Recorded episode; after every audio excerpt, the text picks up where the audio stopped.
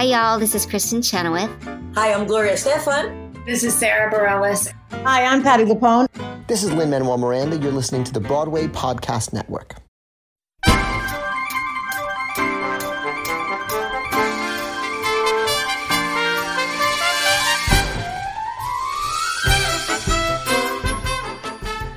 Hello, everybody. Welcome to another episode of Broadway Breakdown, sub My Obsession.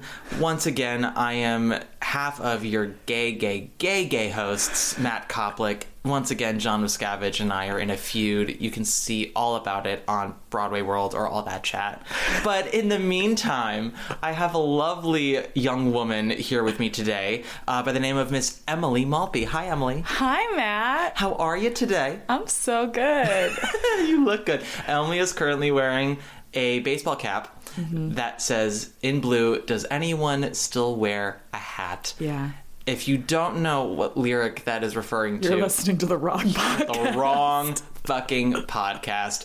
John and I on this pod on a normal episode are like if Trixie and Katya talked exclusively about theater and anything else because we Sure. just go about theater bottoming Jessie Mueller like it's all it's all The real the the big three. the, the big three. And I mean, honestly, if you can't get from Jessie Mueller to the topic of bottoming, I don't even want to know you. Again, you're listening to the, The wrong, wrong podcast.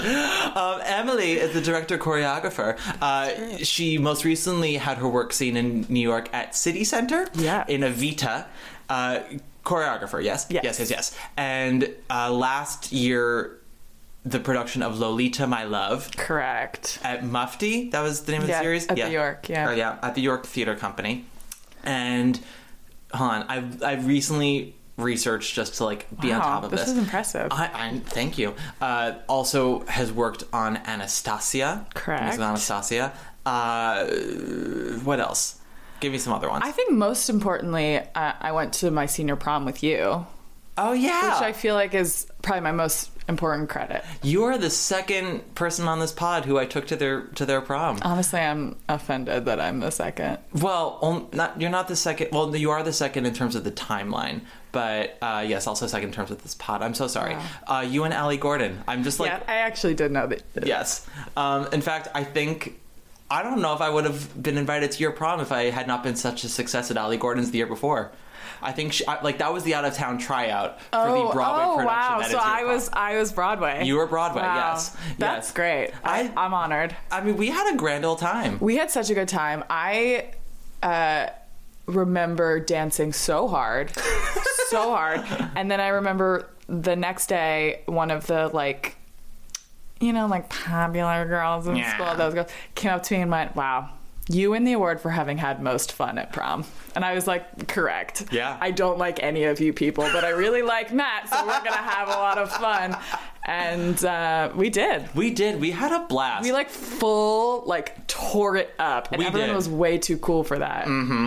I think what helped was that uh, we didn't give two fucks. Uh, none at all. None at all. Do you, we and it was at a club, wasn't it? Yeah, it was at I, I I don't know if it was Cielo, but it felt like it was Cielo. Something like that. Yeah. Yeah, it was at a club because I grew up in the city, and that's where New York private schools have their prom Same. at nightclubs. And yeah, I. I had been at that school for 13 years. I went Mm-hmm. K through 12, and this was the end of my senior year, and I was piecing out. You truly were. I was so ready to leave. Yeah. You went to Dalton. I Yes. did. I saw one of your earliest choreographed works, a production of Twelfth Night. You saw that? Yes, I saw that. Wow. I'm, you invited me. I'm pretty sure I did, I don't think I just showed up. to, to I mean, we were in a feud at the time, but I showed a- up to make peace. yeah, it was a, it's a hot ticket to get. So I did, yeah. I choreographed a bunch. That was like when I started choreographing things. Mm-hmm. Um, I choreographed the middle school play when I was in uh, high school. Mm-hmm. The first show was Half a Sixpence. Wow. Yeah, That, which- that's brave of Dalton to do. Well, uh, we'll, we'll we'll come we'll circle back around to this because it will come back to the main topic. But the Dalton Middle School is bold. I just went to go see because I'm still friends with my middle school drama teacher. Their middle school production of Les Mis. It was the full Les Mis. Full mi- Full like, Les Mis. Full Les Mis. Like I sat there for three hours watching sixth, seventh, and eighth graders fumble their way through Les Mis. that is the most gorgeous thing I've ever heard. It was it was spectacular, and they have previously done in this middle school. Sunday in the Park with George, which we'll Which we'll get to. which we'll get to. Um, Animal Farm, the musical. Jesus Christ. Uh, like they really just they go for it, Yeah. and so um, Half a Sixpence was the first one, and then the next year the school was doing like a Shakespeare year. So the middle school and high school were all doing Shakespeare, and uh, the high school did Twelfth Night, the play, but with Burt Bacharach music, like Yes, I infused remember into that. it. So I did the choreography for that, and then I also did the choreography for an original musical based on The Tempest. There it is. I do remember. I remember absolutely nothing about that production of Twelfth Night except for the song um, "I'll Never Fall in Love Again." Sure. And I remember three girls sat down to like bop their heads at the beginning. That's the only image I have. Yeah, there were there were like three girls who like were like the backup singer yes, dancer. Yes, I mean, yes. I do remember all that. high school. So, in case you haven't realized, folks, Emily and I do go way back. We've known each other for quite a long time. That's true. Uh, your sister Charlotte has also been on the pod. I know. I feel like I'm very late to the party. All my friends have been on this podcast. My I know. sister. Well, to be fair. your fair, other prom dates. my other prom I dates. just- it's, you're just too intimidating. And like, actually, to be perfectly honest, I was gonna ask you back in 2019, but Evita was happening, and I was like, I'm not gonna text her about this while she's doing Evita. yeah. That would have been stupid. Like, I that'd be- probably just wouldn't have responded. I was no deeply It, underwater. literally- it literally would have been like texting you in the middle of childbirth and be like, "Hey, want to grab a coffee?" like, no. It, it did feel like childbirth. Yeah, I'm not gonna. That's I understand that, so I'm not gonna do that. But yes, we go way back. So Emily, what made you say to yourself, "I want to be in charge of the shows. I don't want to be amongst the Muggle actors. I want to tell the Muggle actors what to do." I wouldn't call them muggles. I, I, I think muggles are non-theater people. That is very true. Yeah. Squibs, they're squibs. the squibs. Um, you know, I think I, I I grew up around people making theater. My dad's a writer and director, and I think I just saw that part of the process, and I loved it. And I loved like I always equated my love of making theater to like honestly like English class. Like I loved taking a piece of literature and like reading it deciding what i thought it was about writing an essay about it you know finding the evidence supporting it and kind of and i once i realized theater was sort of retrofitting that was sort of mm-hmm. like you got to especially if you're making something brand new you got to say this is the story i want to tell and i'm going to support it with this evidence and i'm mm-hmm. going to you know. So i that was just the way my brain functioned and mm-hmm. i and i loved that part of the process and i loved like understanding oh if i'm telling this story then i need to attach this in act one and i, I just i loved the puzzle of it. Um, so it kind of happened very quickly. I i, I was a dancer and uh, I remember saying like, "Oh, it's really strange when I listen to this song. Like, I just I see people dancing in my head," um, and my parents were like, "You're a choreographer," and um, I feel I have an image of your parents saying it more like, "Yeah, you're a choreographer." yeah, it, Like- it kind of it, it kind of was. I, I, I and my my parents like especially my dad having gone through his own version of this as a child like was was like instantly supportive. He was like great we're gonna get you a studio and you're gonna ask some friends from your dance classes and like just try it. Just do it and see what happens. And um, i choreographed like three little dances. The head of the dance school found out that I had been doing this on the weekends, like one every Saturday, and she put the pieces in our recital.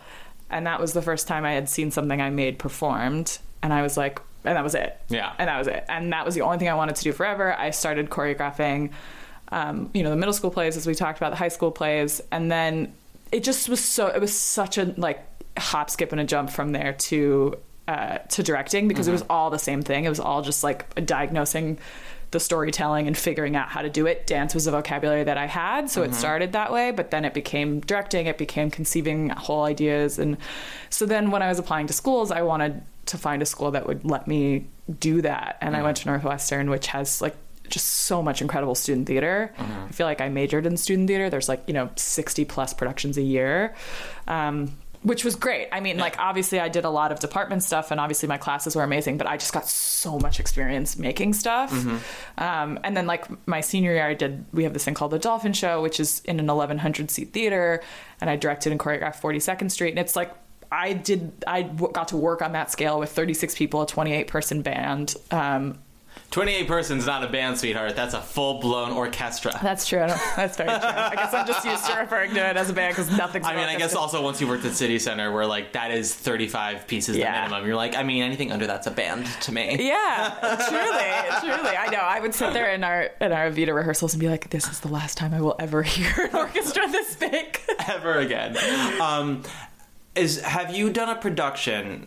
I mean, I'm sure I'm sure there are many, but like any productions that you have helmed that you look back on and you're like, that was either exactly what I w- wanted to do with it, or like the close as close as I could get to what I wanted to do with it. Yeah, I mean, I think hopefully all of them are as close as I could get. Um, but I don't um like I think I, mm, I think I'm trying to think of which is the best version, like professionally or in school. Whatever. Um, I did like I'll talk, I'll talk about being in school. Like I did my 42nd Street what we did in school. Like it was it was the first time that I had ever like like conceived a whole new version of something, seen it all the way through.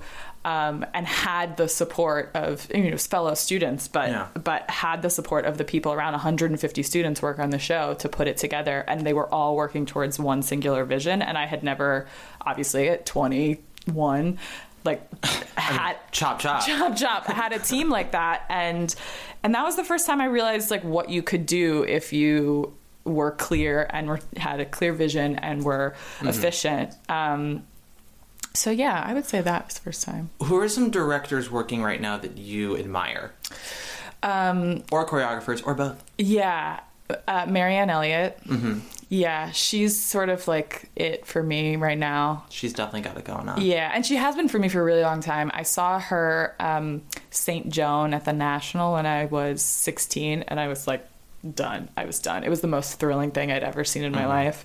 Um, I just think she's the she is the best at melding like getting brilliant performances out of her actors but but actually reinventing what the the, the actual thing of theater can be for every production. Like she diagnoses what the story is she looks at the tools of theater and she sort of recreates it with every show. Um, and she uses all of the different elements in a way that i just find really really inspiring. Um, a lot of people. I'm like a huge Matthew Bourne fan in terms of choreography. Um, I'm a I'm like a big storytelling dance person.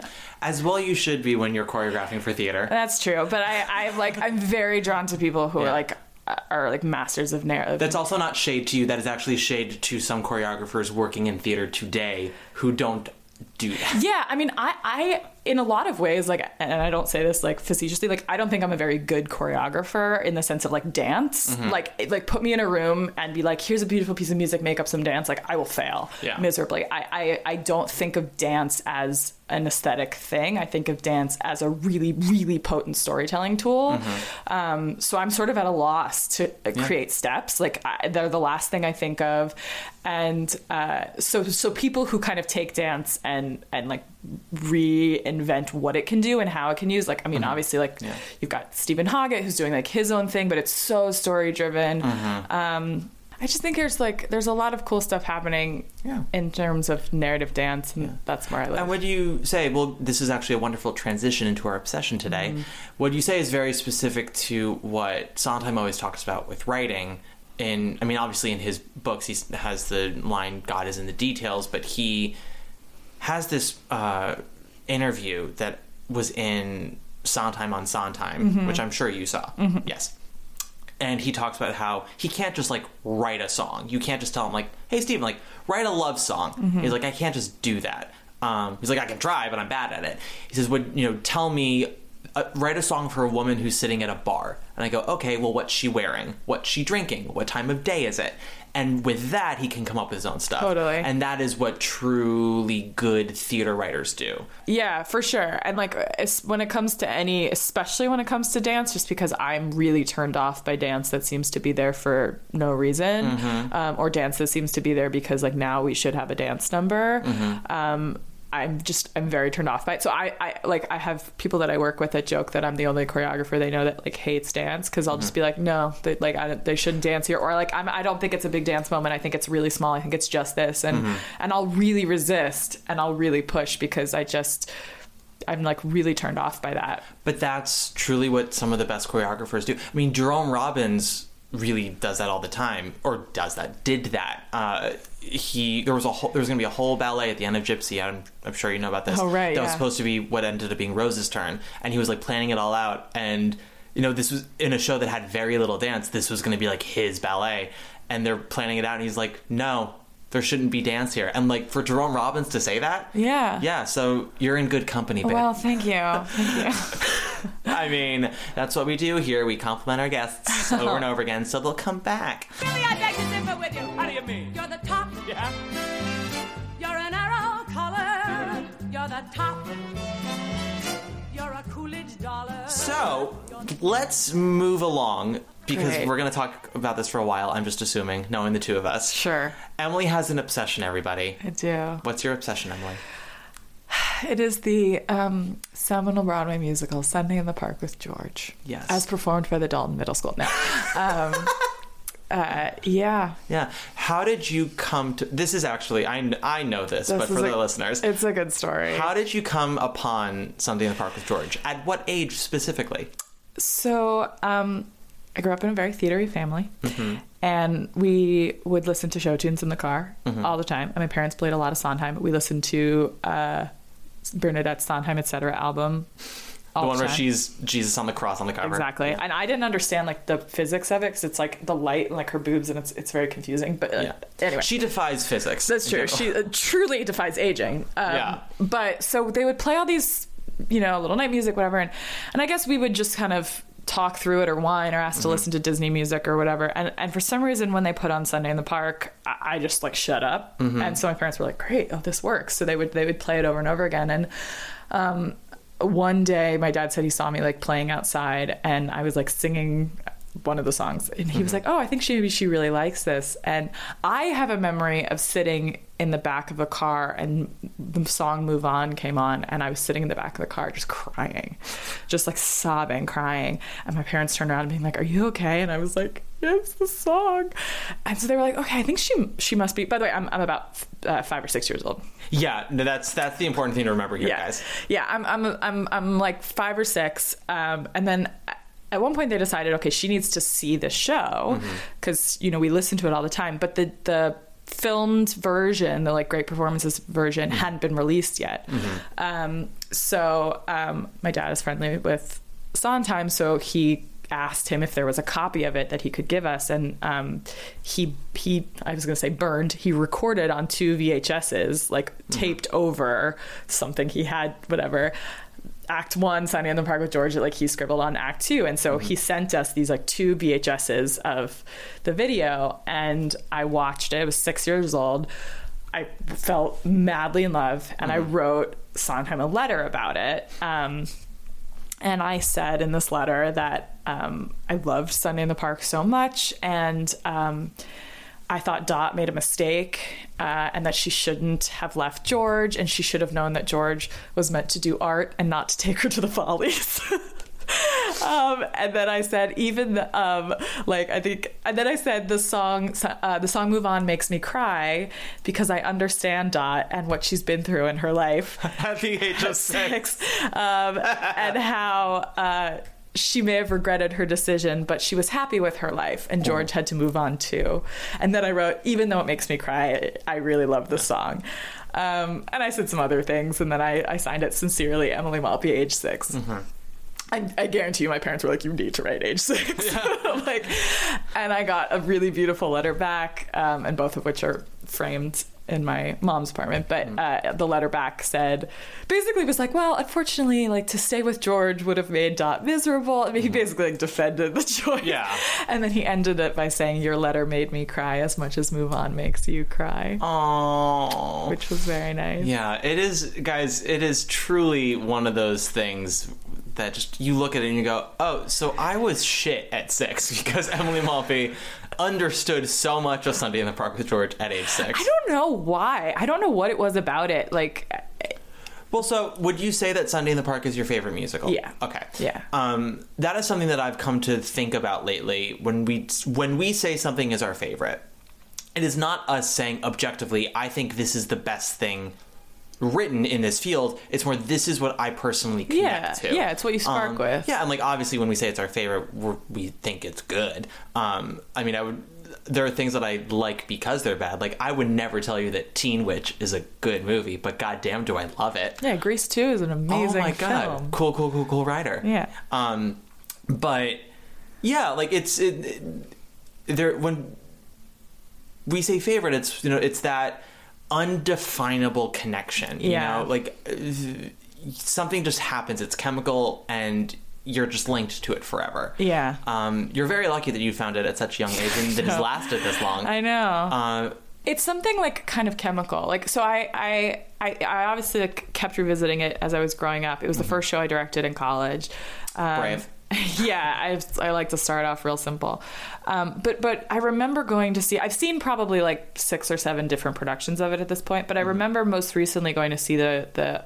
Uh, City Center Gala with um, Jake Gyllenhaal and Annaleigh Ashford, and um, I hadn't seen a production probably since the Broadway revival. the one that transferred from the Menier yeah, yeah. yeah, and I, and so I just I don't think I had like sat in a room and like heard the full score in a and Mm-hmm. and the set, literally like lights down and it goes bum bum bum bum bum and I Mm-hmm. just started crying like like re, like legitimate like tears and to the point where my friend was like Are you okay and I, I I cried through the whole thing like I just kept crying Mm-hmm. and it was it was at that point you realize look, we're not talking about like someone sitting there watching a piece of art and being moved by it we're talking about like a, some sort of like visceral connection like Yes. whatever wavelength that show vibrates on i vibrate on the same frequency Yes. and so it like it just we're like we're tied Yeah, forever and always. yeah More light. Color and light. There's only color and light. Yellow and white. Just blue and yellow and white. Look at the edge. Let- Let's try to uh, summarize what Sunday in the Park with George is about in a nutshell, like as as shortly as we can, so we can move on to the fun stuff, the deconstructions. okay uh sunday in the park with george is um, the story of the artist george Seurat. um, and act one follows him creating the painting sunday afternoon on the island of the Grande Jatte um, uh, and it also uh, is seen through sort of the matrix of his relationship with his mistress and muse a woman named dot um, and the sort of ups and downs of their relationship. Uh, and at the end of Act One, he completes the painting, and then Act Two uh, takes place hundred years later, where his great great grandson, great grandson, um, is a like 1980s uh, installation artist, and is really struggling with sort of artist block and having to deal with like getting a commission from this museum and and just not being able to understand how to make art in this world. Uh, and he goes back to the island to celebrate the centennial of the painting, and. Uh, has a moment. Has a moment, yeah. has a real moment where Dot comes to him and kind of gives him the inspiration that he needs. That was very succinct. Well done. Um, I don't want to say it's gained a cult following because its fan base is decently large in the- yeah, since it opened. it's most art. It's most artists' favorite musical, or most artists' favorite, or And, con- like- deeply connected to yeah, the music. uh, it's most artists' favorite like representation of the process of making. art. Yeah, I think like especially if you work in theater, everybody has some sort of connection to finishing the hat, to Mm-hmm. you know, just the the story. Yeah, and because the two acts have the big time jump and seem to some people like vastly different stories, Into the Woods has been criticized for this as well.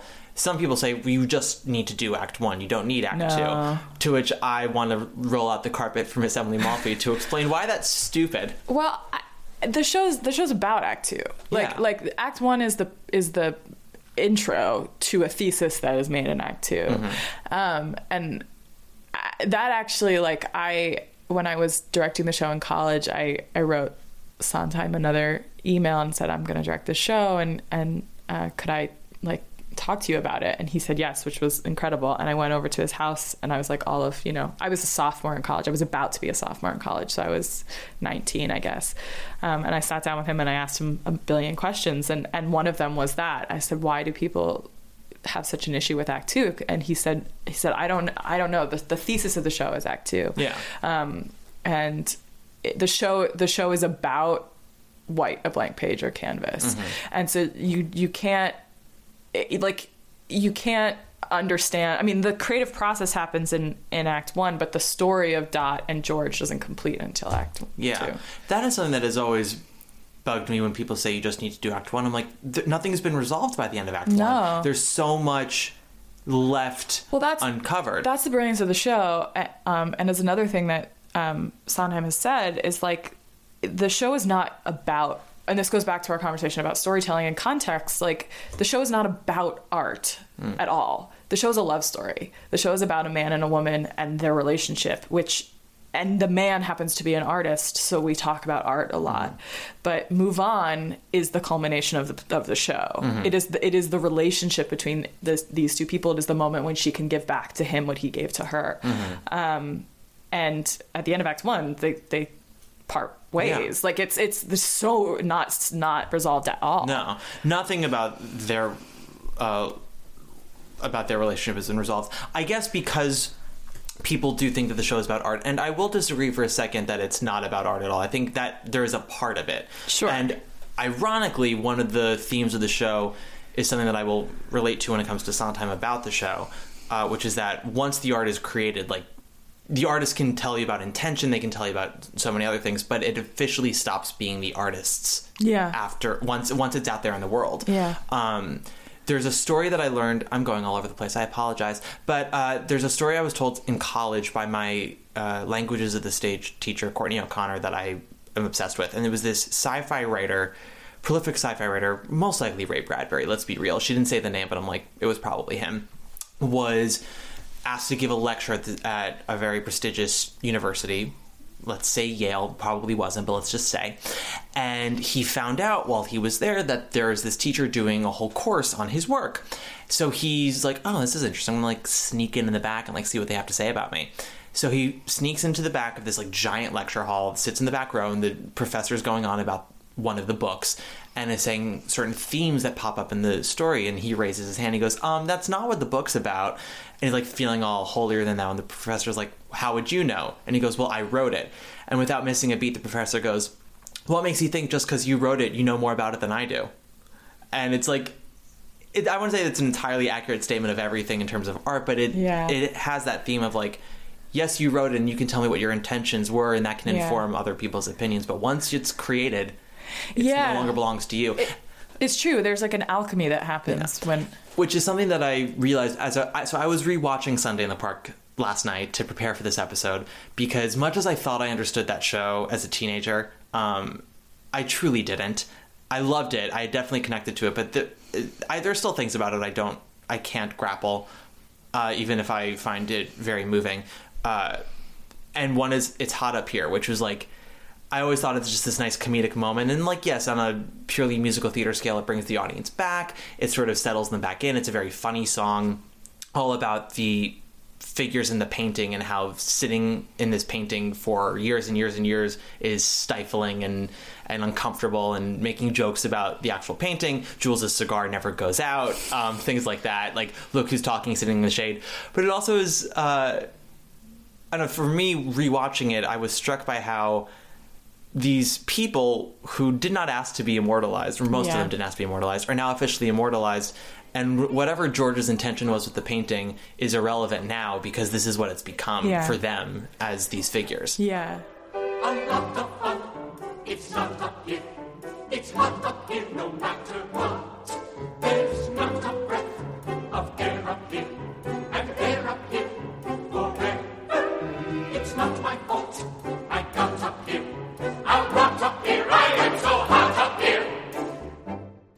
was always this in- interesting thing for me in Act One with regard to like all of the sort of side characters, which Mm-hmm. is that we never see them uh, except through George's eyes. We Yes. only see the parts of their lives that he sees, and presumably they have these other lives. They have full other lives, Mm-hmm. and and you know we watch like these weird affair take place and several affairs Lots of take affairs, place, so many affairs, and we watch you know all of these like kind of fun little and the the Louise is such a little brat and the mom's Mm-hmm. running and the glass you know there's so much going on but there's this whole other life that they lead but an artist has this like magical box he has this lens and when Mm-hmm. you cross it you become a figure whether or not you want to. And a lot of them don't want to. The boatman doesn't want to. They don't want to be immortalized in any way.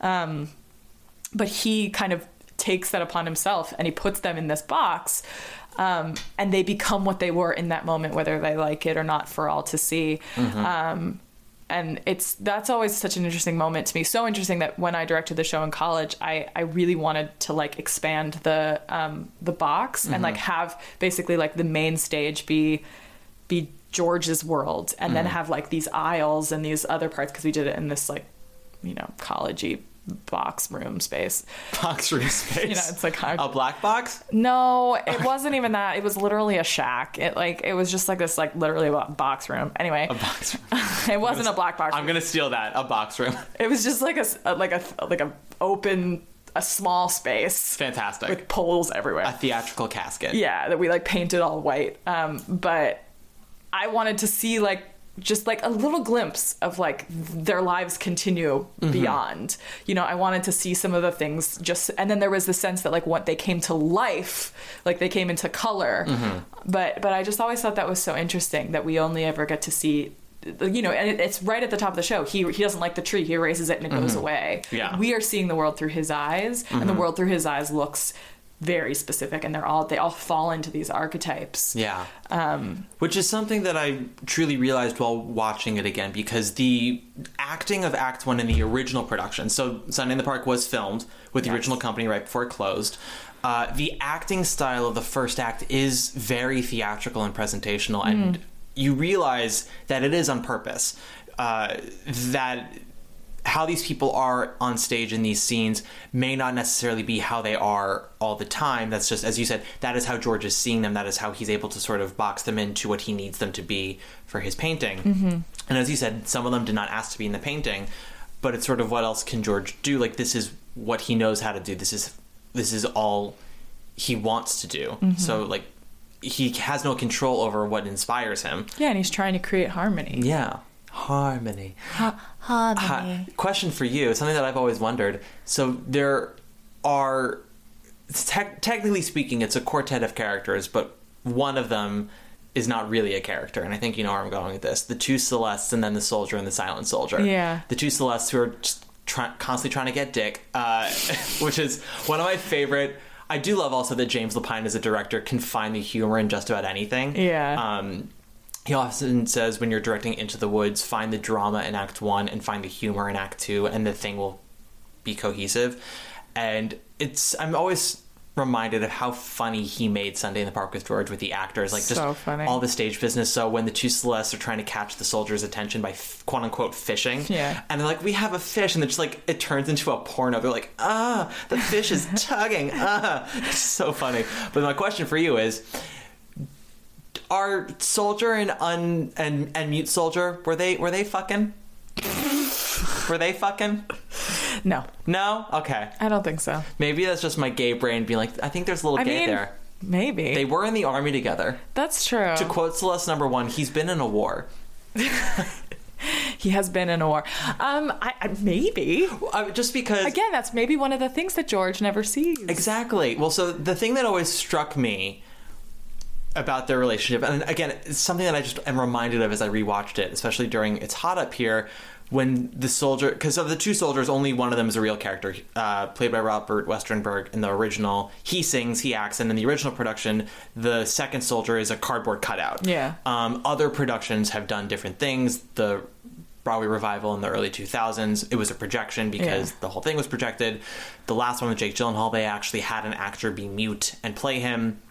Um, I, I don't know. It was it's he sings to him in it's hot up here. It's good to be together again. And Celeste number two says, "See, I told you they were odd." And in my mind, I'm like, I feel like Celeste number two has an inkling that they might have like, if they're not necessarily gay, there's some like bond there that is somewhat homoerotic. And Celeste number one is just so dick focused. She's like, I'm not noticing anything. You make a compelling argument. Thank you. And maybe I'm maybe I'm just totally reading into it, but that's just something that I've always wondered. And again, like end mean- of Act One, when she says, "And he was so odd," and the soldier's like, "He's not odd," and part of it is maybe self hatred because like he's that same bit of odd. I don't know. I'm totally reading into shit. Wow, you might be onto something. the one thing that I'm onto with this show. I feel like there's so much about it that I'm a dum dum about. I actually remember um, senior year of high school. Our English teacher, so Sunday in the Park with George came back to Broadway our senior year of high school. Yes. and it was very important and we went to go see it not you and i but my english class went to go see it because our english teacher usually would play the original broadway company's video for classes and i just i would remember classes above me every year just like complain about it be like it's so stupid it's so boring and i was just like so excited to finally see it um, and then our second semester we had to take a work that we had read or seen in class and adapted it to something else and so i You wanted to make a movie. I t- yeah, I stupidly chose to turn Sunday in the Park with George into a screenplay. I remember this. You sent it to me. I did send it to you, which was stupid because it wasn't a good screenplay. I truly didn't understand a lot of it, and I just tried to make it visually appealing. And I remember asking you what you thought, and you were, you were very kind. You're like, "You make some very interesting choices." Um, I'm so pretentious. no, you weren't like it wasn't mean. I think it was your kind of way to being like, there are some things you do that I like, and some things where I don't think you understand what the scene is, and you're again I mean, without saying it. do I know? You're- like, You're the one who understood the beauty of Move On at age six. I don't know. Sure. I was I was trying to be, you know, Belle and Dorothy at age six. That's what I was doing with my artistic integrity. But yeah, I just I I tried to do that, and I think back about some of the things I did in that screenplay, and I'm like, oh, I really didn't understand what It this could song be a cool about. movie. I mean, I would watch it. I think visually it'd be very interesting. I think the show is very theatrically bound. Yeah. the truth is if you were to make it into a movie you would have to try to intersperse the two acts together and it's hard to do that because it's much more emotionally potent separate but you, Yeah, you yeah. can't really do that time jump halfway through and have audiences stick with you in a movie Yeah. Um, but those are like bold choices you have to make when you adapt something from one medium to another Sure. Sure, sure, sure. I often say if Mis, if they really wanted to make Les Mis into a good good movie, they would have cut one day more because it's a brilliant Act One finale, but it does it does not propel the plot one bit. Yeah. I mean, we could do a separate podcast We on the could- we- Les Mis movie. We totally could. It's just like that's that's a hill I'm willing to die on. Die on. Like Though I, I have to say the the placement of "Do you hear the people sing?" Yes. in the film was brilliant. I think there's It's the first time I've ever understood who General Lamarque was and why it mattered there that are he was dead. There's there are choices in that movie that I think are wonderful. Yeah, there are some storytelling choices in particular Um, yeah, that well, are really something smart. that that movie did that I thought was correct was in a musical on on stage. Usually, like a character has to sing for a bit before we become invested in their story. Case in point, Sunday in the Park with George. Dot has her whole opening number, and then we become invested in what she does after that. In a movie musical. We kind of need to see more of their story first before we sit alone with them for three minutes to sing. Mm, that's interesting. So, putting I Dream the Dream after Lovely Ladies as opposed to after At the End of the Day, I think works in the movie because by that point we have spent enough time with Fantine that we're willing to hear her sing alone for four minutes. Yeah, yeah. I mean, I, I thought there was a lot. I actually thought like the the screenplay of it was was very smart. I mean, Yeah, if you read the screenplay of the Les Mis movie, it reads much better than the movie played out. I remember reading the screen writing for Lovely Ladies, and I remember thinking like, "Oh, this scene's going to be tits," and then they Yeah. filmed it. It was like, "No, it's not." yeah. I mean, those are the kinds of things. I the first time I saw we're so sidetracked, but the first time I saw Whatever. Welcome to the podcast. the first time I saw the Les Mis movie, I actually, I actually loved it. Not not for any of the reasons why I didn't love it, like Mm-hmm. like the singing and the whatever. But but I just was so. I thought the storytelling was so smart in terms of like literally just structurally what they did to the story. Mm-hmm. Yeah. structurally, I just thought it was so smart that I was like like that's the stuff I geek out on. That I was like, oh my god, do you hear the people sing is so active as this like protest song while Mm-hmm. they're, that they're like singing literally during the, the parade during his funeral, and Mm-hmm. I just thought all that was so smart. And then of course like there's all the other stuff, but yeah. Well, and there's also a bunch of stuff that they cut from the screenplay in the movie. Just I guess. and making it- Cosette like adding that song for him and Cosette like making Cosette the the focus of Yeah. his whole like made so much sense Yeah. and well, and that's Cosette is really the focal point of the novel, and there's a reason why she's always been on young Cosette anyway has been the poster for the show and then for the movie. She is sort of like the hope in a way Yeah. that the that all that misery comes out of. totally Um, totally and I always and that was clearer in the movie. I thought. yes, agreed. Um, I mean, it- some casting choices that I think were weird and technically speaking some camera choices that were weird Yeah, yeah, yeah. i get the reason to sing live but i think there needs to be a balance of the whisper sing and the belty sing uh, it's also an opera. Like Yeah. it, you can't you can't try and attach naturalism to it. no i It is like the most like deeply unnaturalistic piece of theater. Yes. ever. Um, so yes, because in the last revival of Les Mis, that definitely like was in sync with the movie in terms of like the naturalism. For me, shined, shined, shone a light, shone a light, shined a light, Sh- shoned. shone. let's just say it shone a light. It, sh- it showed them a light on how so many moments in that show don't necessarily need to be sung. Uh, but be, it's well, it's an Yeah. opera, and It's larger than life. exactly It's purposefully larger and you, than life. and you need to present it as such. You Something that the original production was so brilliant at was keeping things moving, keeping things grand, and having a wonderful combination of naturalism, but also theatricality Yeah. and these um, impressionist brushstrokes almost in terms of the visuals and the staging. So everything felt like it made sense in that world to be singing all the time. Yeah. It just it felt right. When you add naturalism and on top of that like en- ensemble members ad libbing while people are singing. There's so much conflict and Yeah. so much tension between the form and the content. Mm-hmm. Content dictates form, in the immortal words of Stephen Sondheim. which brings us back to our obsession. Guys, So I don't, I don't think you listened to any of the podcasts before you came on today, correct? Cor- cor- correct. Don't. There's no need to be ashamed about it. So many of our guests haven't, uh, but you can tell when guests haven't listened because they'll say things like, "Oh my god, we're so off topic right now." I'm like, "Welcome to the pod." We go off topic a lot. Sure. Um, this is actually the most on topic we've been in a while in regards to an obsession. So Oh, congrats. great. Oh, congrats. okay. Well- yeah, we'll come back to Sunday now. Okay. Um, yeah. So, what is something about Sunday when you're seeing a production of it that you not necessarily look out for, but is an indicator to you of whether this production is successful or not? That's a really good question. I mean, first of all, I'm in no way the, the arbiter of whether or not a production of Sunday in the Park is successful. I think everybody has an opinion about it. But I, I- to me, it's a couple things. Like, I, that that that PC statement aside, Emily, well, I just well, be honest, bitch. Uh, I think that I, I mean I think there's so much about the show that's conceptual, and Mm-hmm. like for example, the Broadway revival. I thought the the like visuals of it were absolutely genius, brilliant, beautiful, magnificent. Which one? The most recent one? No, the the um, The Menier. yeah the Yes. the Sam uh, Buntrock. Buntrock, thank Yeah. you, uh, production, which I saw both in London and here. Um, yeah, like I, I just thought that was like such a brilliant way to tell the, the the thematic and the visual and the and the artist story. I think for me, Which also just want to make sure because not some of our listeners are young, so I just want to make sure they Ah. understand what the visuals were. Sure. It was basically in like a white 3D projection box and and there was rear projection on the on all of the surfaces and it started off it as a like he would say white and they drew a horizon line across all three walls. Um, and then you, he, you watched like the, the the set was like sketched in in pencil and over the course of the act it got more filled in. 1st it was like bright color and then it was dotted and then it, and then by the end of the act it was completed. But you sort of over the course of the act watched the painting be Yes. finished as the set box. Um, and then there was this brilliant moment in Act Two after it's hot up here when it transitioned to where the paint the painting was projected on the back wall and slowly.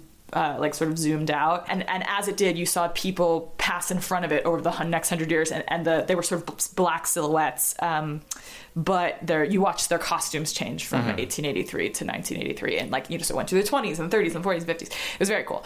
I'm so glad you brought up that transition because when I saw it on Broadway, I was like, I think this is the best transition to the time jump I'll ever see a production of. Sunday It was it was magnificent. I mean, the, the visuals were truly like I think probably the best physical iteration of the show I've ever seen. Mm-hmm. That being said, though, to me, what makes a successful Sunday in the Park is obviously landing all that stuff. But to me, it's the it's it really rests in Dot, but it's it's it's the relationship between the two of them. Mm-hmm. And I um like if I I need to see especially Dot, both of them. I feel like George, in, in a weird way, is an easier part to land.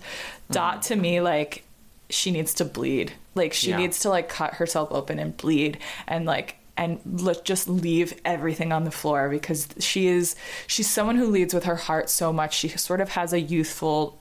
Um, almost childish naivete about the world in act one. Mm-hmm. Um, and she says it in act two and it's my favorite line in the show. I thought the world could be perfect. I thought the world could be perfect, but I was wrong. And it's it's just so magnificent mm-hmm. and and it's it's not sad and it's not wrong and it's not it's just growing up. Mm-hmm. Um and she really really loved this man and she really believed that it that was enough and it wasn't and she had to learn that that is what life is. And I, I just there's like if she is not if she's not firing on all cylinders if she's not like completely leaving everything she has on the floor especially in we do not belong together I, I feel like the show really lacks. And i feel like the two of them just need to be like magnetically locked to each other. Yeah. i could look at him forever. I could look at her forever. Like eh, if that the whole show lives in the, in those words. Yeah. because she says what made it so right together is what made it all wrong. And like that's what made it so right is they were just so in love with each other. No one is you, George, there we agree. But others will do, George. No one is you, and no one can be. But no one is me, George. No one is me. We do not belong together. And we'll never belong. but Yeah, well, and s- some of the most frustrating and most amazing conflict in drama is when two people are saying the exact same thing. But in completely different languages, Yeah. and neither one of them realizes that that's what's happening. yeah Uh, once again, to get sidetracked for a second, but um, on Gilmore Girls, sure getting that way. No, there's a, there's a there used to be a podcast called Gilmore Guys. i listened to it Yeah. So then you know, where I'm, hopefully you know where I'm going with this. Uh, for those of you that don't know, it's two straight com- male comedians, one who was a big Gilmore Girls fan and one who had never watched it before, and they watched it together, and it was their different takes on it per episode. And the one who had never watched it before, uh, really kind of gravitated towards Emily Gilmore, the grandmother, because he was like, I just think she's such a phenomenally uh, layered character and so complicated. And he says one of the greatest uh, dramatic points of the show, and he goes, it gets frustrating after a while because seven seasons of like 25 episodes, you can only play that out so much, is how Emily and Lorelai both love each other, but their languages of love are so different. And neither one of them can recognize that, and it's what mm-hmm. keeps the conflict going between them. Mm-hmm. Like Emily is. I love you. That's why I bought you this thing. Mm-hmm. And Lorelai's like, I love you. That's why I'm spending this time with you. And neither one of them can see that that's sort of the conflict. And that's some similar to me with Dot and George, where it's, you know, George loves Dot so much and is inspired by her so much. And his way of showing that is to put her in his work. Yeah. So when he's spending all this time on work on finishing the hat rather than Yeah. taking her out to It's the her follies, hat. yeah, it's her hat. Where she's like, no, take me to the follies. Right. Um, yeah Well, she wants it both ways, actually. Yeah, but it's it, like that's the like that's the important thing is like I, I think you could say that the show is about a guy who makes a hat, but I also think it's important that he's making her hat, and that that that is to me it's like it, he says it in in finishing the hat that she's she's the only one who can bring him back from this world to Mm-hmm. this world from that and and that's what happens in color and light when you you watch him like so immersed in you know he's literally like red, red i can do it but i won't the whole red Yeah. but um, he's just like he's in like his own complete world and he comes out to get more paints and he sees her and it's like he gets brought back down to earth Mm-hmm. and every he's it's the only thing that can sort of take him out of that is to see her and to see the way the light plays on her face and her hair and her um, body and you know who she is and what she and, and that she's the only one and i think to me there's a sense of like once she leaves he's just completely untethered Mm. um, and and it's not until she comes back that he can kind of even though it's a different person it's Yeah. the same person Beautifully said. I think perhaps the hardest thing about playing George as someone who has never played him, but I did do finishing the hat senior year of college because Sure. we had a whole semester dedicated to Sondheim, and my professor requested that I do. I wanted to do Franklin Shepard Inc because I was a show off, and I was like, I want to do the Rose's Turn of Sondheim male Such a good songs. song. It's a great song, and I, I wanted to do it because it was like so show offy. And he was like, "Do finishing the hat first. And I remember being not annoyed because it's a beautiful Yeah. song, but I was like, I want to, I want to act. But part of that song, and I think it's representative of George, is that it can be difficult for actors sometimes to be so restrained Yeah. and introverted. totally while singing this like sweeping song Yeah, and and in all of Act One, you the not say the trick to George, but it's so easy to want to have some of that bleeding heart mentality that people Yeah. that you talk about with Dot to bring to George. Actors like I want to show the audience that I have emotion and that I can show Yeah. it. and it's like George has emotions, but it, he, it's all very much bottled up, and Yeah. and you have to be egoless as an actor to Yeah. go there. I, something that Mandy Patinkin I thought was so good at was sort of showing the removed removedness of George. I, I always say George is a character who is like overflowing with feeling, but it is completely bottled. Mm-hmm. So it's like it's it's just it's all there and it's like all about to burst to burst, but it it just it just stays contained. And so Mm-hmm. there's this like constant bursting at the seams of Mm-hmm. him, but he doesn't ever let it go. And I mean, it's it's in the song. It's in finishing the hat. Like if you listen to the the melody, it goes, you know, the woman that you want to, it goes this big big big place, and then it comes down to ba ba da da da da da Yeah. da da da da da, and he brings it back down and he pulls it back together, and it's like he never fully goes there. Whereas like Dot Dot has All Do Not Belong Together, where she just releases it, and um, I think you know an actor and a director could talk for hours about what it is about him that that keeps it down there but but it's it, it's so compelling to me these two people who just can't work. Um, and i think like i, I mean I, I think the line that sums it up i said it already is what made it so right together is what made it all wrong. The chemistry the I mean, Dot says it in the opening when she she loves his eyes, she loves his beard, she loves his size, she loves everything, but most of all, she loves his painting. And I think that like as as a as a mistress, as a muse, as a I mean, being an artist mistress was not an abnormal thing. It was like a pretty run of the mill thing. Yeah. Um, but it was very rare that you were actually invited into the creative process and you were like you were actually a member of it. And she loved his painting so much, and she just she wanted him to draw her, and like that was the most sensual thing for them. And um, The way Bern- the way Bernadette Peters says to Mandy Patinkin, "I'd much rather be in the studio, George," is so sexual. Yeah. because like she loves the process of his painting, but she also loves the idea of him sketching her like in an intimate environment where it's just them. Yeah.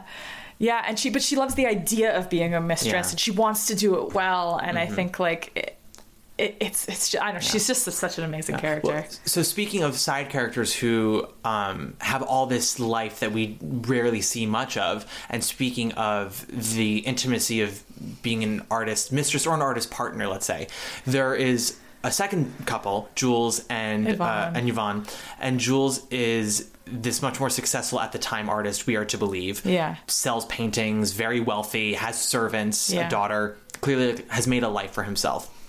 And the entire time in Act One, we are made to believe that they are these very snobby, uh, not out of touch, but just uh, these yeah, these these very snobby, wealthy people who just have no regard for anyone else. Their Yeah. intro song is "No Life," where they're looking at one of George's paintings and just like ripping it to shreds. Yeah. And one of my favorite scenes actually is right before we do not belong together Yeah. and Yvonne and Jules come to see the painting. And Jules is very confused by it. And rather than being dismissive, he's trying to convince George to do what's considered Draw art. faces, yeah. exactly. Draw faces. You're not a scientist.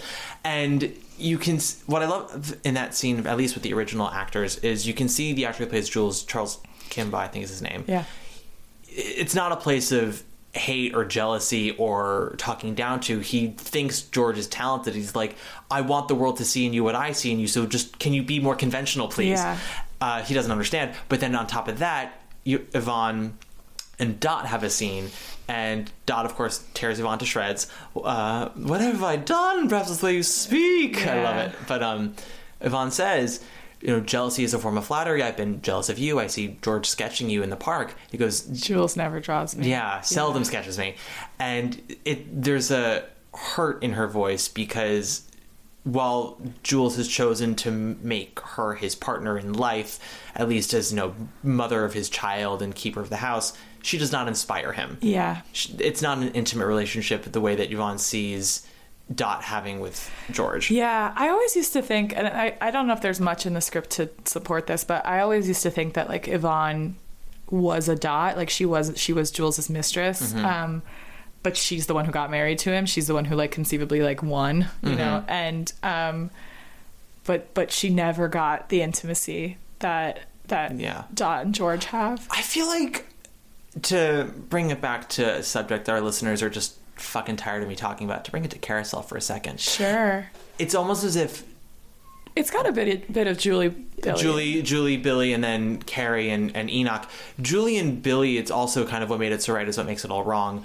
Uh, in the sense that two people who are so tied to each other, just so drawn to each other, and even though it's the toxic energy that Billy brings to the relationship that is ultimately his doom and the destruction of the relationship, it's also what keeps her with him because everything else in her life is just bleak. So even if there's all this pain that comes with Billy, he does bring her five minutes of happiness and mm-hmm. would rather have the five minutes.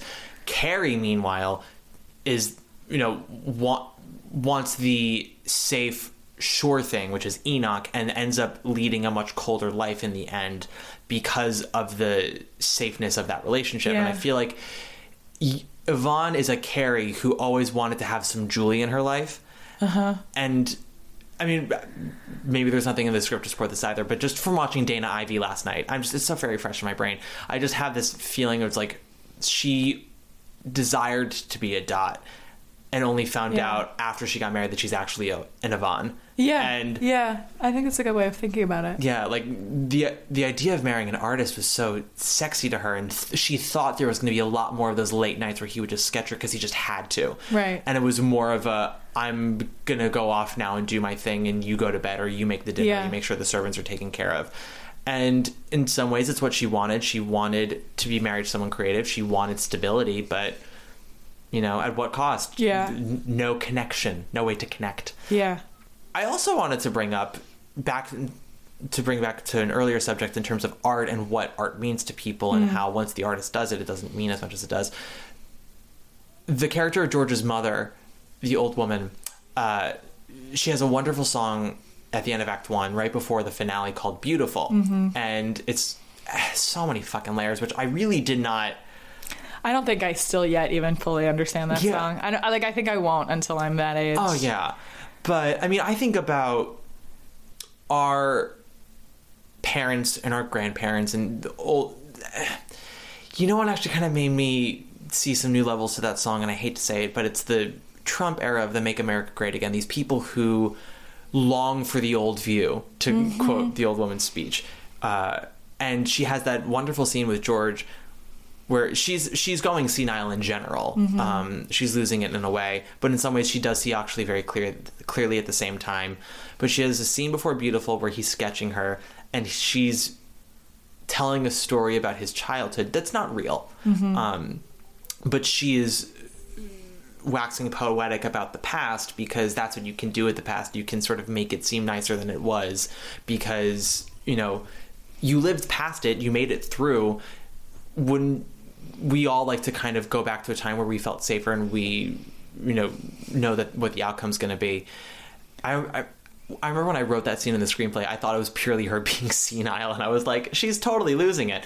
But it's this idea of uh, longing for the old view, waxing poetic on the past, and part of the reason why it's important for her to have George continue to paint is to get it all in before it changes again. I know the quick draw it all. Georgie, yeah. Which is like uh, th- that line breaks my heart. The Sunday's disappearing. Sunday's disappearing. Quick, quick, draw it all, Georgie, and the way that actresses sing it, because it, it, the way that it is in the music, it's not quick, draw it all. It's, it's quick, quick, draw, it all. Yeah. because she's like, it's urgent for her. I want. yeah. the world needs to know what this was. And then the before it away. Sunday's disappearing is so like so charged and Mm-hmm. so powerful.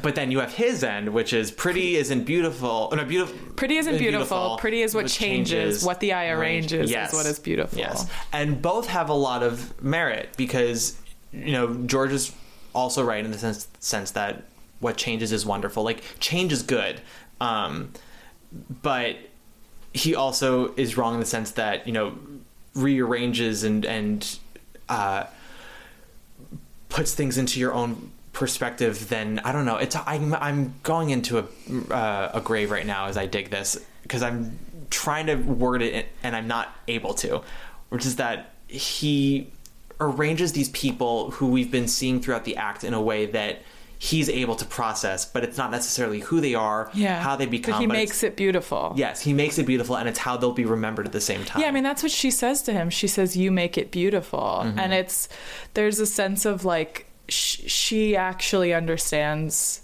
him Mm-hmm. in a way that even Dot doesn't. But but it but it's so uh, fleeting and Mm-hmm. it's so kind of you know layered and it's his mother and there's she's, she's also not fully lucid and there's so there's so much about that. But but this this sense of you make it beautiful and. Uh, Pretty is what changes. That's life. But what the eye arranges is what is beautiful. Like that's what I can do. I can take this fleeting chaos and I can arrange it and I can make it beautiful. And she, he's basically saying like I will, I will, I will do that for you. And there's a there's a monologue in that version. There's a script on the table. Yes, Um, we have a script here. there's a monologue in that version, which is not in the script, not in the show, um, that George says at the at the end of uh, at the beginning of Act Two Yes. Yes, which yes. is when everybody's giving their little speeches about how George died or where they were when they found out that George died. Um, and it, it ends with this monologue where George talks about being a kid and seeing the shadows on the wall. And um, it, it's where really the, the phrase a mission to see comes in which it, it's not in any production I've ever seen so I'm not 100% sure why it's in this but I, I remember reading that and being like this mission like she dot dot calls it that. Dot says you have a mission, a mission. to see. But but it's i always thought that idea of like he there's something kind of like larger. He feels like he has a calling like a something that is larger than just existing on this plane. He has to kind of make it beautiful. Um, and i don't know if i'll fully ever really understand what that is but I mean, I don't think any of us do. Um, you know, I mean, we can only acknowledge it. Yeah, say it. yeah. But there's only so much. There's so much in the world. So much beauty in the world. so much beauty Uh, it? But we're also like we're also theater makers, and I feel like you know at a certain. I mean, I don't know if I feel it like quite as potently as George does in this musical. I think that's why so many artists are drawn to it. But like, mm. we all have some sort of complex of like, I can bring order to this chaos. Yes. Like that, I have to for some reason. Like, you know, there has to be a beginning and an inciting incident and a middle and an end and a final, you know, thing and an act break and a this and, and an I want song. And there's there's there's some sense of like if I can just bring order to the story, I can reveal some sort of truth about the human condition. That's what we're all trying to do. Yeah. Like whether or not we like you know talk about it that pretentiously all the time. Sure. Um, so I think that's probably why so many artists are just constantly drawn to the piece.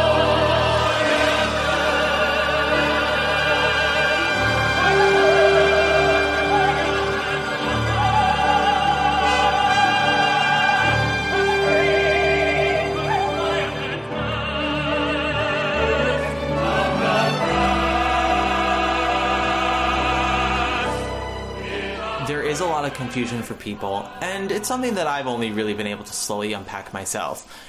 The last scene of the show, Yeah.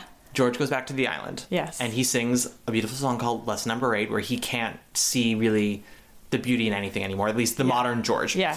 Um, and then Dot comes back. Yes. And mistakes him in a way for his great grandfather.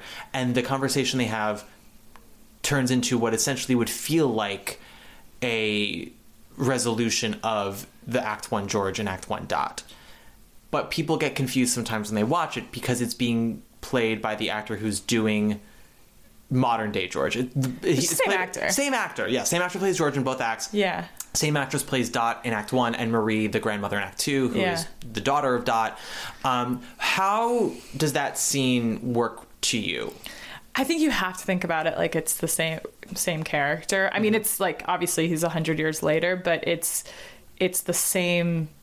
It's a continuation of that journey, and it, it, it is the con- it is also the I mean the the peak of that song, the apex of that song is "We've always belonged together. We will always belong together," which is a, a, a the cementing of like their love for each other, but also of the the what they had as being the thing that birthed all of this art and and this connection and this um, you know when she she turns to him and she says, "Let me give to you something in return. I would be so pleased." Like there's so much about their relationship where they taught each other and they and they brought out sides of each other um, and that's what he is missing right now he's missing the person that tethers him to earth that connects him to the to the actual living breathing people on planet earth that allows him to see what is beautiful um, and and in act one dot was the only person who could do that for him. So she's the only person who can do it for him in act two. Mm.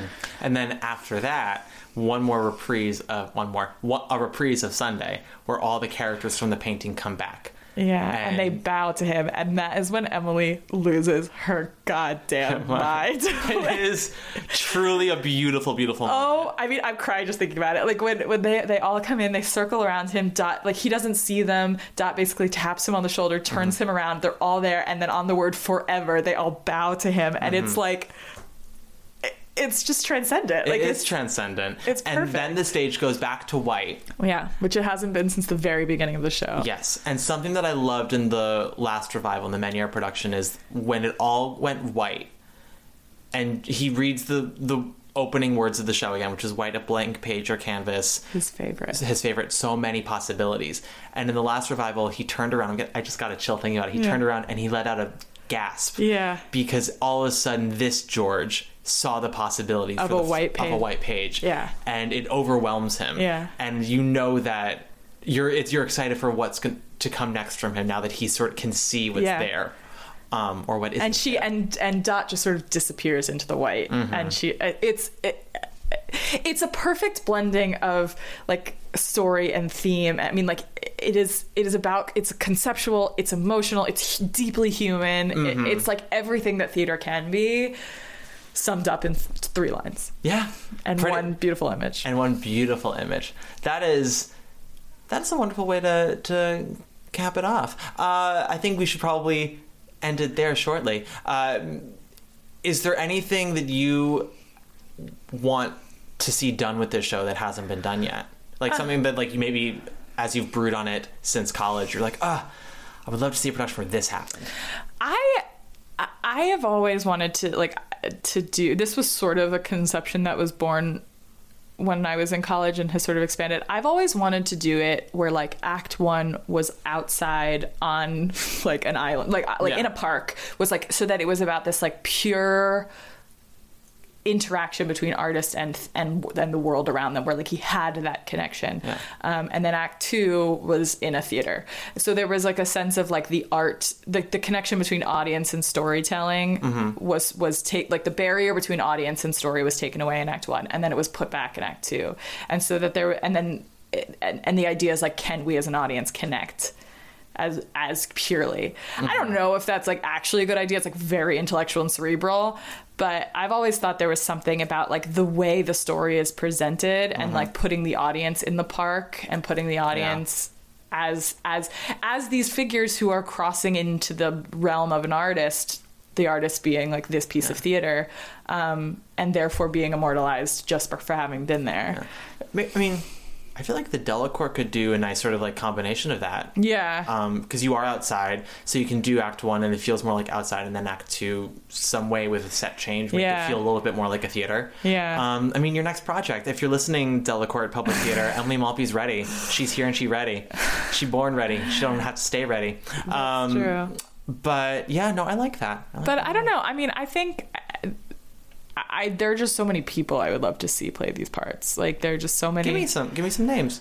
um, I'd love to see Jessie Mueller play Dot. Mm-hmm. I feel like she would she would shred herself. You were open. the first person who told me about Jessie Mueller. I remember this to this day because when she got Wow, cast, I have given you so much. You've given so much, many things. You taught me how to concentrate. Uh, yeah, when Jessie Mueller got cast in On a Clear Day, I remember this Yeah. being at Janet Brenner's apartment. That's my mother for those listening Yes, yes, exactly, exactly. And I was like, "Who's this Jessie Mueller?" And you, because Jessie Mueller was based in Chicago, a and you at Northwestern, Yeah. and you were, and you're like, "Wait, Yeah. just wait." You're like, Yeah. "She's such a huge deal." She, I mean, she was she was a huge, huge Chicago star. She was in everything in Chicago. I Yeah. saw her play Tzeitel and Fiddler. I saw her play Mary in uh, uh, Merrily. I saw like Mm-hmm. I just saw her in everything. Um, and then it was so exciting when she got cast in On a Clear Day. Yeah, I to this day I remember I remember exactly The whole Mueller family, by the way, they're Yeah. all actors. Oh yeah, and Abby Mueller's now in six, and Yeah. yeah, it's all it's a whole It's- thing. yeah. but uh, yeah, Jessie Mueller, I would like to see her dot. Any any other dots or Georges? Um, I don't. Uh, there. Uh, mm, George's. I don't know. I feel like there are a ton of people who could play George. I actually thought Jake Gyllenhaal was really, really good. I enjoyed him. I thought he was great. Emily, do you have any projects coming up that people should be looking out for in this calendar year? Um, looks like um potentially our uh Evita is going to have a second life, which will be exciting. I can't really tell you more, That's fine. but um, That is exciting. That'll be very exciting. yeah. Um, And people can find you on what social medias? You can find me on uh, Instagram Mm-hmm. at Emily Maltby. Um, you could find me on Twitter, but I don't use it. Sure. But you could find me there if you. And you do have a website. I do have a website, Mm-hmm. um, emilymaltby.com. um, and th- that's pretty much the deal. You can email me. No, I'm just kidding. No, uh, as always, guys, you can find me on Instagram. Uh, I don't have Twitter, and please don't friend me on Facebook. I feel like I need to stop. I, I want to stop saying that, but I have to apparently keep saying it. Please don't friend me on Facebook, uh, just because my mom's on there, my grandma's on there. Like I don't. I don't want that getting infiltrated. Uh, by all means, follow me on Instagram. I have no problem with that. Uh, like and subscribe, guys. I'm waiting for another gay ass review. Uh, I really liked the last one that compared this podcast to uh, Under the Docks at P Town, like after midnight. Oh! Yeah, I, re- I request like really gay reviews. They're like this. this podcast is gayer than this.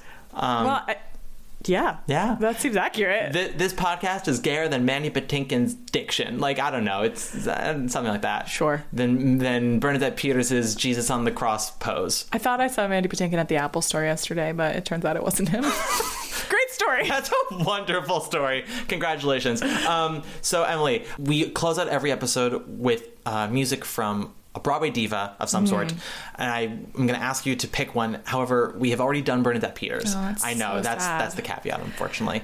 Um, let you, while you think, let me grab my laptop because I actually have it written down. at this- Okay. we've done a lot. So. Okay, great. So I have to pick a new one? Yes. Oh, boy.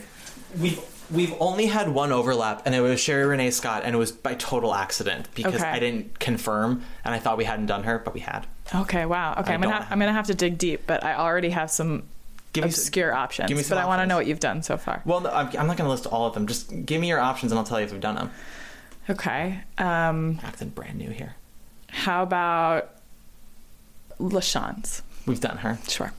How about Tony winner is not is not obscure. I was starting not obscure. Oh, okay. Uh, the obscure one I was thinking was Gretha Boston. oh my God, Showboat Gretha Boston. Yeah. Okay, I'm like if that's what you want. No, I just was thinking of the most obscure name I could think of. You're so gay, Gretha Boston.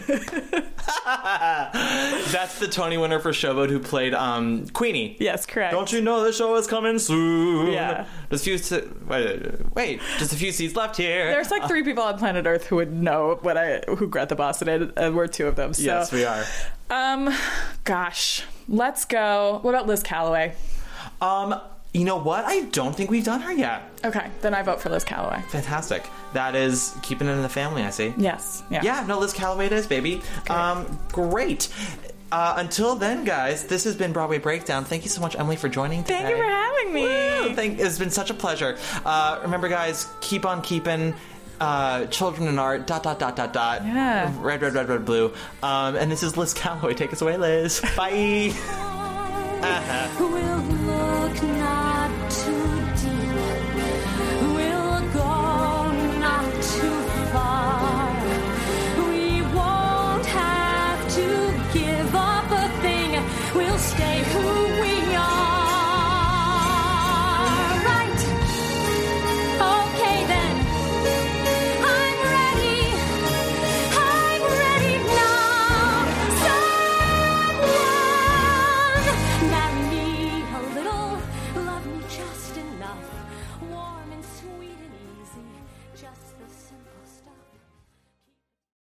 Have you ever wondered how your favorite performer actually feels? Well, here's your chance. Welcome to The Quiet Part Out Loud with me, Bobby Steggert, Broadway actor and now a therapist to a whole host of Broadway creatives. Part interview, part therapy, this is not your typical podcast. We'll go right to the heart of things with some of your favorite artists what they still struggle with, what lessons they've learned, what they haven't figured out yet. There's enormous power in saying the quiet part out loud. Are you listening? Hey, it's Leslie Odom Jr. here on the Broadway Podcast Network to tell you about the Rise Theater Directory, a program of Maestra Music. Rise is a national online resource designed to connect and empower backstage and administrative and creative theater professionals from underrepresented backgrounds. If you work or aspire to work in the theater community, this can help you find your next project. And if you hire theater professionals, search the Rise Theater Directory to find your next team. Create your profile now and get more information by visiting risetheatre.org. That's theater with an R E R I S E T H E A T R E dot org because only together we rise.